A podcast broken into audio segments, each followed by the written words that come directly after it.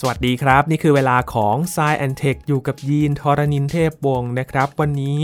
มาหาคำตอบกันครับ มีการทดลองเกี่ยวกับยาออกกำลังกายทิพย์ครับเขาบอกว่าเป็นยาที่ให้ประโยชน์โดยที่ไม่ต้องออกแรง เอาใจคนที่ไม่ชอบออกกำลังกายนะครับ แต่มันจะเป็นไปได้จริงมากแค่ไหนวันนี้มาหาคำตอบกันกับอาจารย์พงศกรสายเพชรครับ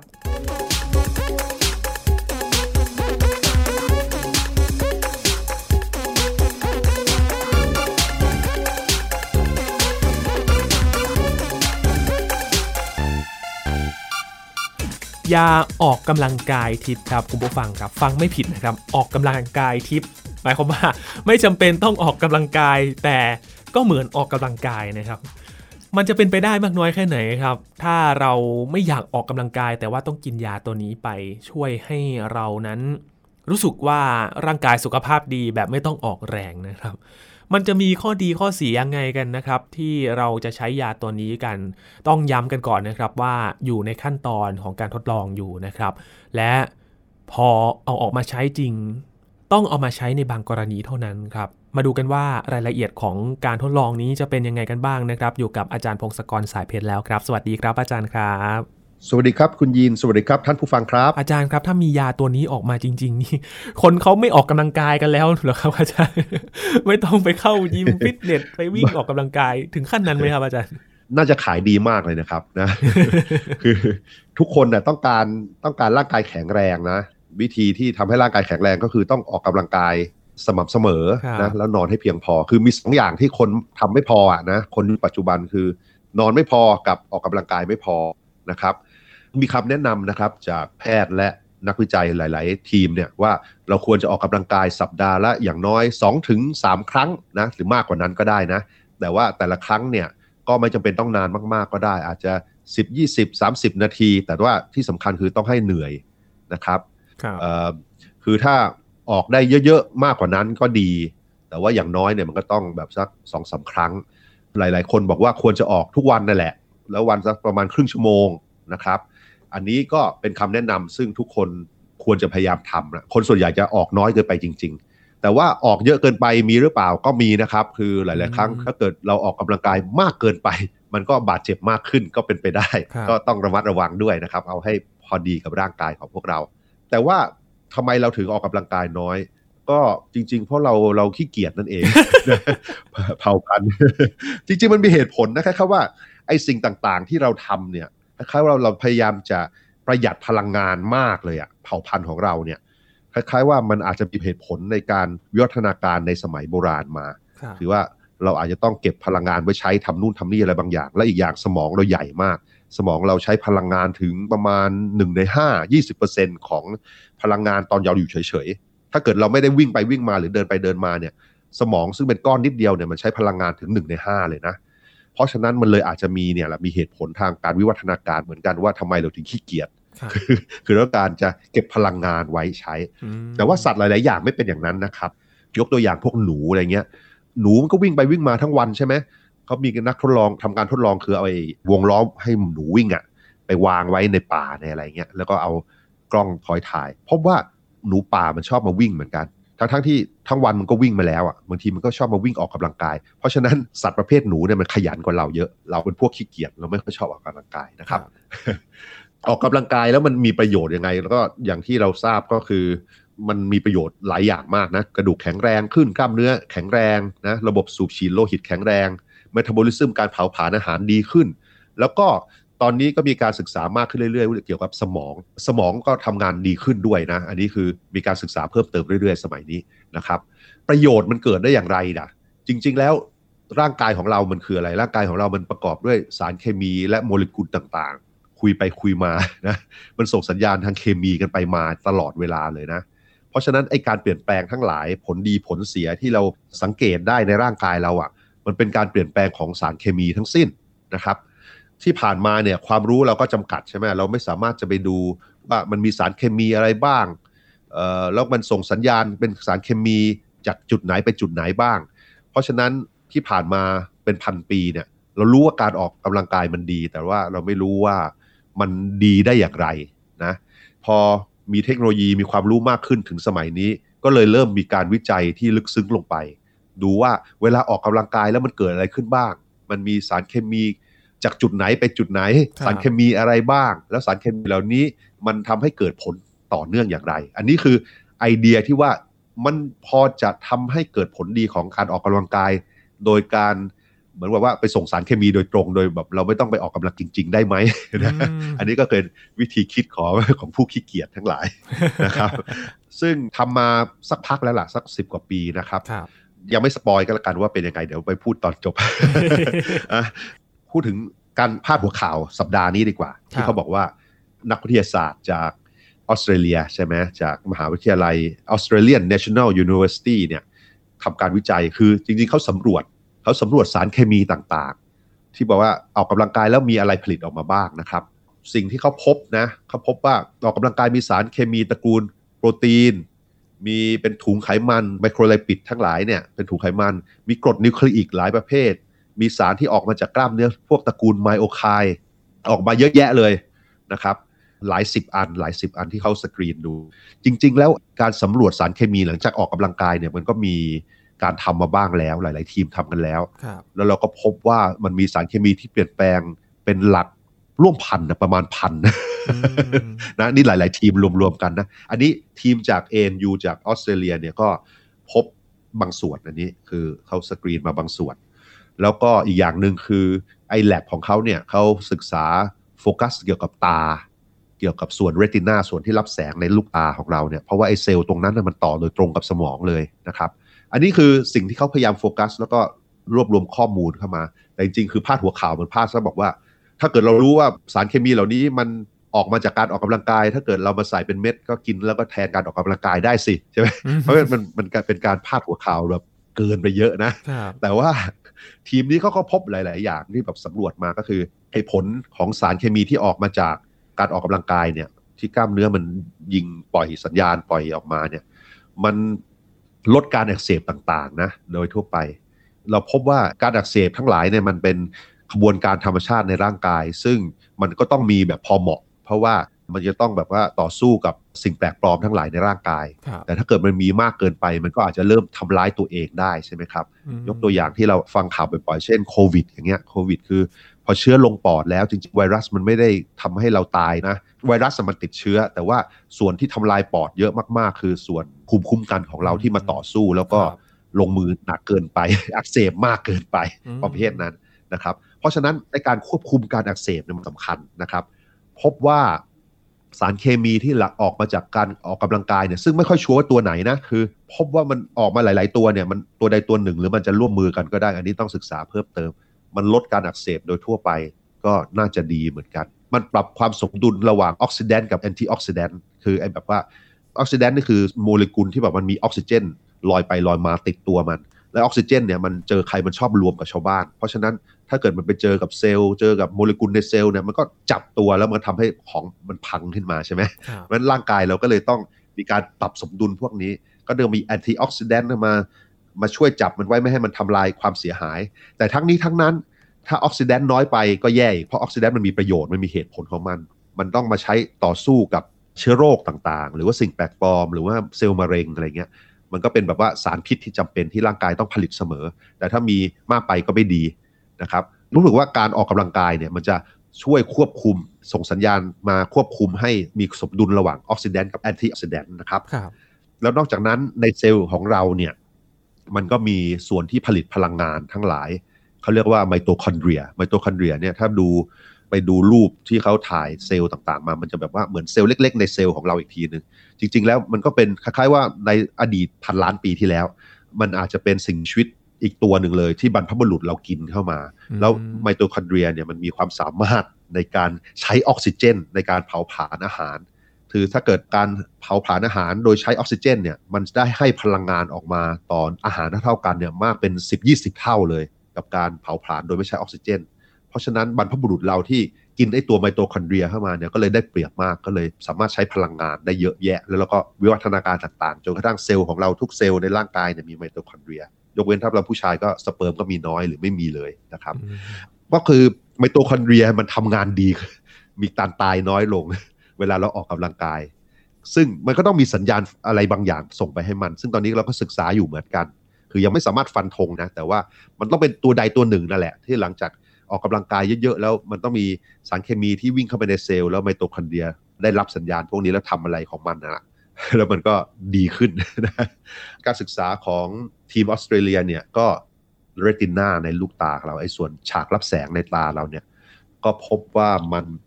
เวลาโดนแสงจ้าสะสมอะไรต่างๆ เนี่ยมันก็พังยากขึ้นนะ เซลล์ต่างๆ มันตายตายลำบากคือทนทานมากขึ้นนะครับ เซลล์มันตายน้อยลง แล้วนอกจากนี้ก็ดูเขาก็สำรวจงานวิจัยที่เกี่ยวข้องเนี่ย พบว่าผู้สูงอายุที่อายุสักเกินสัก 75เนี่ยที่แบบว่า ออกกำลังกายสม่ำเสมอที่ผ่านๆมานะสะสมมาตั้งแต่วัยกลางคนขึ้นมาเนี่ย พบว่าตาของเขาทำงานได้ดีกว่าโดยเฉลี่ยนะครับ คือความเสื่อมต่างๆ ที่เกี่ยวกับลูกตามันน้อยลงจริงๆนะครับ อันนี้คือสิ่งซึ่งต่างกันระหว่างผู้ที่ออกกำลังกายสม่ำเสมอสะสมไปเรื่อยๆ กับคนที่ไม่ค่อยออกกำลังกายโอ้มันส่งผลถึงดวงตาเลยเหรอครับอาจารย์ใช่ครับใช่ อันนี้คือสิ่งที่เขาพบขึ้นมาเขาพอตีพิมพ์มาเป็นอย่างนี้นะ นอกจากพยายามแบบไม่อยู่ในแสงจ้าๆแล้วแบบมีแว่นกรองแสง แล้วก็ไม่ไปมองดวงอาทิตย์แล้วการออกกำลังกายนี่อาจจะช่วยดวงตาด้วยนะครับ อันนี้คือสิ่งที่ทีมออสเตรเลียเขาไปศึกษาแล้วก็ตีพิมพ์ออกมานะประมาณนี้ คือเรายังไม่รู้รายละเอียดมากพอที่ว่าไอสารเคมีทั้งหลายที่มันถูกปล่อยมาหลังจากออกกำลังกาย ตัวไหนเอ่ยที่เป็นตัวที่ส่งสัญญาณให้ร่างกายส่วนต่างๆ ของเรามันได้รับผลดีจากการออกกำลังกาย มันต้องทำการศึกษาเพิ่มอีกเยอะเลย แล้วก็ไปคัดเลือกคัดกรองอีกเยอะเลยนะ แต่ว่ามันก็มีหลาย ๆ ทีมทั่วโลกที่กำลังศึกษาเรื่องนี้อยู่นะครับไอ้ผลของการออกกำลังกายและสมองเนี่ยมีคนศึกษาเยอะขึ้นอีกเยอะเลย จริง ๆ เนี่ยเราเข้าใจผิดนะว่าสมองมันแบบมีเซลล์อยู่ไงก็อยู่ตรงนั้น ไม่ไม่มีการเปลี่ยนแปลงเท่าไหร่ แต่จริงๆแล้ว มันเปลี่ยนแปลงมากกว่าและเร็วกว่าที่เราคิดเยอะเลยนะครับ คือ เซลล์ต่างๆ ในสมองเนี่ยมันมีการเชื่อมต่อกันใหม่ๆนะมีการสร้างเซลล์เพิ่มเยอะเลยนะครับ โดยเฉพาะไอ้ส่วนที่เรียกว่าส่วนฮิปโปแคมปัสเนี่ยซึ่งมันเป็นส่วนที่ทำหน้าที่เกี่ยวกับการเรียนรู้การจดจำแล้วก็การควบอารมณ์ร้ายทั้งหลายเนี่ยปรากฏว่าการออกกำลังกายมันมีผลกับสมองพวกนี้ การออกกำลังกายประเภทแอโรบิกเนี่ยที่ต้องหายใจเร็วหรือหัวใจเต้นแรงเนี่ยมันจะสร้างสารเคมีหลาย ๆ ชนิดนะครับ คือมีสารเคมีตระกูลหนึ่งเรียกว่า BDNF นะ BDNF นี่คือแบบว่าเป็นสารเคมี ซึ่งเป็นสารเคมีหลาย ๆ ตัวเนี่ยแต่ว่าอยู่ในครอบครัวเดียวกันนะครับ เวลามีในสมองเนี่ยมันจะช่วยโปรโมทการสร้างเซลล์สมองใหม่ ๆ ก็มันจะช่วยในการกันสมองเหี่ยวนะถ้าเกิดคนแก่ๆมากขึ้นไปเรื่อยๆเนี่ยเซลล์สมองจะตายไปเรื่อยๆเรื่อยๆใช่ไหมถ้าเกิดมีสารกระตุ้นพวกนี้มันก็อาจจะมีการสร้างเซลล์มาช่วยทดแทนอะไรเงี้ยก็อาจจะทำให้สมองเสื่อมช้าลงนะครับ อันนี้เป็นไอเดียที่หลาย ๆ ทีม คิดว่าน่าจะมีผลนะครับ สารเคมีหลาย ๆ ชนิดก็ลดการอักเสบต่างๆ ช่วยการทำงานของระบบภูมิคุ้มกันนะครับ อันนี้ก็เป็นอีกหลาย ๆ ตัวเลยนะ ที่แบบว่าหลาย ๆ ทีมค้นพบมีสารเคมีที่แบบว่าเป็นสารเคมีที่เซลล์สมองใช้ในการส่งสัญญาณเลยโดยตรง เช่นโดพามีนหรือเอนโดฟินส์เนี่ยพอมันมีแล้วเรารู้สึกอารมณ์ดีอย่างเงี้ยการออกกำลังกายก็เลยทำให้หลาย ๆ คนที่ออกกำลังกายรู้สึกดีมีอารมณ์ดี หรือบางครั้งเขาบอกว่า รู้สึกเสพติดด้วยซ้ำเพราะว่าอยากออกกำลังกายนะครับ แล้วก็มีการค้นพบว่าไอการออกกำลังกายเนี่ยมันเกี่ยวข้องกับอาการซึมเศร้า และอาการกังวล วิตกกังวลนะครับ มีหลาย ๆ งานวิจัยที่บอกว่ามันมีผลรักษาโรคประเภท อาการซึมเศร้า และโรควิตกกังวลเนี่ยได้ผลปานกลางพอ ๆ กับยาบางชนิดด้วยซ้ำนะคือมันก็ไม่ได้ผลแบบเลิศดีมากสุดๆหรอกแต่ว่ามันได้ผลปานกลาง แล้วก็ดีกว่าไม่ออกกำลังกายแน่นอน คือถ้าเกิดมีอาการซึมเศร้ามีการกังวลเนี่ยถ้าออกกำลังกายน่าจะช่วยนะครับ นี่คือข้อมูลที่หลาย ๆ ทีมรวบรวมกันมา แล้วก็มีสารเคมีที่เกี่ยวข้องที่ค้นพบเนี่ยมีหลักพันนะประมาณพันถึงสองพันก็ต้องไปนั่งสกรีนกันต่อว่า สารเคมีไหนมันไปทำงานกับส่วนไหนของร่างกาย แล้วแล้วถ้าเกิดผลดีอย่างไร ราะฉะนั้นพูดง่ายๆคือข้อมูลตอนนี้เกี่ยวคนมันยังจำกัดอยู่มันเป็นการเริ่มต้นเองไม่ว่าทำมาสักพักหลายปีแล้วก็ตาม แต่ว่าความรู้เราก็ยังจำกัดอยู่นะครับ แต่มันมีข้อมูลเสริม ถ้าเกิดอยากรู้ข้อมูลมากกว่านี้เราจะไปหาจากไหนใช่ไหมดูหนูทดลองอีกแล้วหนูอีกแล้วใช่คือเราพบว่าดูเหมือนว่าจะมีสารเคมีหลายตัวในหนูที่ว่าถ้าหนูกินเข้าไปแล้วมันได้ผลดีเหมือนกับการออกกำลังกายเลยนะครับ คือ10กว่าปีที่แล้ว มีการพยายามสร้างยาต้านเบาหวานนะครับบริษัทยาสร้างยาที่จะมารักษาโรคเบาหวานเนี่ยก็ทดลองสารเคมีหลาย ๆ ตัว แล้วมีสารเคมีตัวหนึ่งเรียกว่า EW 501 516 หรือเรียกสั้น ๆ ว่า 516 เนี่ยไอสาร 516 เนี่ยเขามาให้หนูกินแบ่งหนูเป็น 2 กลุ่มนะครับ ทั้ง 2 กลุ่มนี้ก็กินอาหารตามใจปากเลยอาหารอร่อยของเขาอะ่ะกินไปเรื่อย ๆ นะ แล้วก็ไม่ค่อยได้ออกกำลังกายอะไรหรอก ไม่มีล้อหมุนๆมาให้วิ่งใช่ไหมแต่ว่า กลุ่มหนึ่งก็มีชีวิตแบบนี้ไป อีกกลุ่มหนึ่งได้ยา516เออแล้วก็เลี้ยงอยู่หลายสัปดาห์เลย แล้วก็เทียบกัน พบว่าไอ้กลุ่มที่ได้ยา516อะ ดูมันแข็งแรงนะ แบบสีของขนอะไรมันก็ดูดีไม่หน้าตาไม่แก่เท่านะ ไม่อ้วนเท่า ไม่อ้วนเท่าอีกกลุ่มหนึ่งนะครับ แล้วก็พอทดสอบวิ่งสายพานคือเอามาแบบวิ่งสายพานเลยวิ่งไปเรื่อยๆ จนมันจนหนูมันวิ่งไม่ไหวเนี่ยไอ้กลุ่มที่ได้ยา516เนี่ย มันวิ่งได้ไกลถึง 60ถึง70%ทีเดียวนะครับบางอย่างก็เป็นยาที่แบบว่ากินเข้าไปแล้ว เหมือนอย่างกับหนูพวกนี้มันได้รับการออกกำลังกายและได้ฝึกมาราธอนนะคืออยู่ๆมันวิ่งเก่งกว่าอีกฝ่ายหนึ่งเยอะมากใช่ไหมก็มีการศึกษาเพิ่มเติมว่าไอ้ห้าหนึ่งหกมันทำงานยังไง มันไปยุ่งอะไรกับร่างกายหนูเนี่ย เขาพบว่ามันทำงานเหมือนยีนบางส่วน มีชื่อยีนชื่อว่า PPAR delta เนี่ยที่ชื่อเทคนิคของมัน คือไอ้ยีนเนี่ยมันมีการส่งสัญญาณโปรตีน ส่งสัญญาณมาให้เซลล์ว่าให้เซลล์ทำอะไร โดยเฉพาะเกี่ยวกับการเผาผลาญอาหาร คือเซลล์กล้ามเนื้อจะเผาผลาญอาหารอย่างไรเนี่ยปกติในระยะสั้นเราจะเผาจากจากกลูโคสจากน้ำตาลก่อนใช่ไหมคาร์โบไฮเดรตก่อนใช่ไหมครับแล้วพอคาร์โบไฮเดรตหมดก็จะไปเผาผลาญจากไขมันนะครับ แต่ว่าสมมุติว่าเราไปหัดวิ่งมาราธอนคนที่วิ่งมาราธอนเยอะๆเนี่ยหัดวิ่งระยะไกลเยอะๆเยอะๆร่างกายมันค่อยเปลี่ยนเปลี่ยนเปลี่ยนแล้วเซลล์มันจะเริ่ม เผาผลาญจากไขมันมากขึ้นมากกว่าไปเผาผลาญจากกลูโคสเมื่อเทียบกับคนปกติ เราจะสังเกตได้ว่าคนที่วิ่งระยะไกลทั้งหลายเนี่ยวิ่งไปสักพักจะน้ำหนักลดไปเยอะเลย แล้วก็ดูร่างกายเขาเพรียวหมดทุกคนเลยนะ ไม่มีไม่มีนักวิ่งระยะไกลที่อ้วนเอายี่ดีกว่า คือเซลล์ของเขาได้รับสัญญาณจากการออกกำลังกายสะสมไปเรื่อยๆเนี่ยคือจากไอยีน PPAR เดลต้าเนี่ยทำให้รู้จักการเผาผลาญเผาไขมันก่อน ปรากฏว่าไอยา516มันทำงานคล้าย ๆ กับไอ้นี่ทำงานเหมือนกันส่งสัญญาณ ส่งสัญญาณโปรตีนเหมือนกันนะมันก็เลยทำให้ถ้าหนูเหล่านี้เวลาวิ่งวิ่งสายพานตอนหลังเนี่ยทดสอบเนี่ย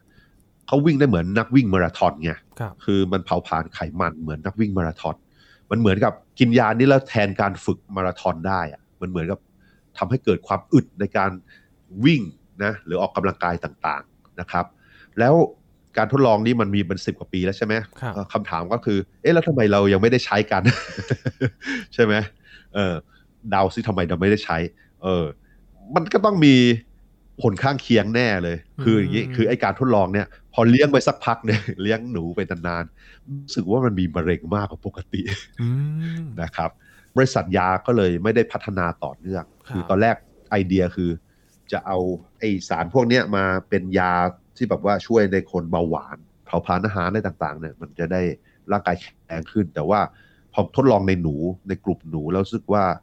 ด้วยโดสที่ให้หนูเนี่ย หนูมันตายด้วยมะเร็งมากขึ้น ก็เลยหยุดไปไม่ได้ไม่ได้ทดลองในคน แต่แต่คนก็ได้ข่าวนี้แหละ คนได้ข่าวว่าเฮ้ยมันมียาห้าหนึ่งหกเพราะฉะนั้นพวกนักกีฬาหลาย ๆ หลาย ๆ คนเนี่ย ใช้ยานี้ ใช้ยาห้าหนึ่งหกคนที่เขาเพาะกายเนี่ยบอดี้บิ l เดอร์ทั้งหลายเนี่ยหลายๆคนเขาซื้อยาพวกนี้มากินสารซื้อสารเคมีนี่มากินนะอันนี้ก็ยังไม่ค่อยชัวร์ว่าผลระยะยาวจะเป็นยังไง เพราะเขาเขาเพิ่งใช้กันไม่กี่ปีใช่ไหม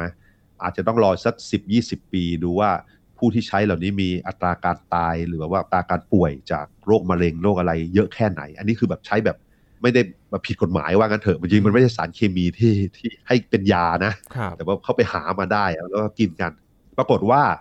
มันใช้กันเยอะจนกระทั่งตอนนี้ การแข่งขันระดับประเทศทั้งหลายเนี่ย มีการตรวจโดบไอ้ตัวนี้ด้วยนะครับ มันเป็นยาโดบสารต้องห้ามที่ว่าสารต้องห้ามไปแล้วครับนะไอยาห้าหนึ่งหกเนี่ยแหละ ก็นั่นแหละคือมันไปอยู่ๆมันไปใช้แทนการฝึกฝึกความอดทนของกล้ามเนื้ออะไรได้ นั่นเอง แต่นี่ก็แบบว่าเป็นเป็นเฉพาะเจาะจงมากใช่ไหมมันแบบว่ามันแบบมันเป็นสัญญาณที่บอกว่าให้เซลล์กล้ามเนื้อเผาผลาญอะไรก่อน เผาผลาญไขมันก่อนในการทำงานทั้งหลาย ก็เป็นส่วนหนึ่งของแบบหนึ่งของการออกกำลังกาย ผลของการออกกำลังกายชิ้นแบบหนึ่งนะครับ ผลอื่นๆเนี่ยแน่นอนที่กล่าวไปตอนต้นที่แบบว่ามีกระดูกแข็งแรงกล้ามเนื้อแข็งแรง หัวใจเส้นเลือดแข็งแรงเมตาบอลิซึมดี สมองดีทั้งหลายเนี่ย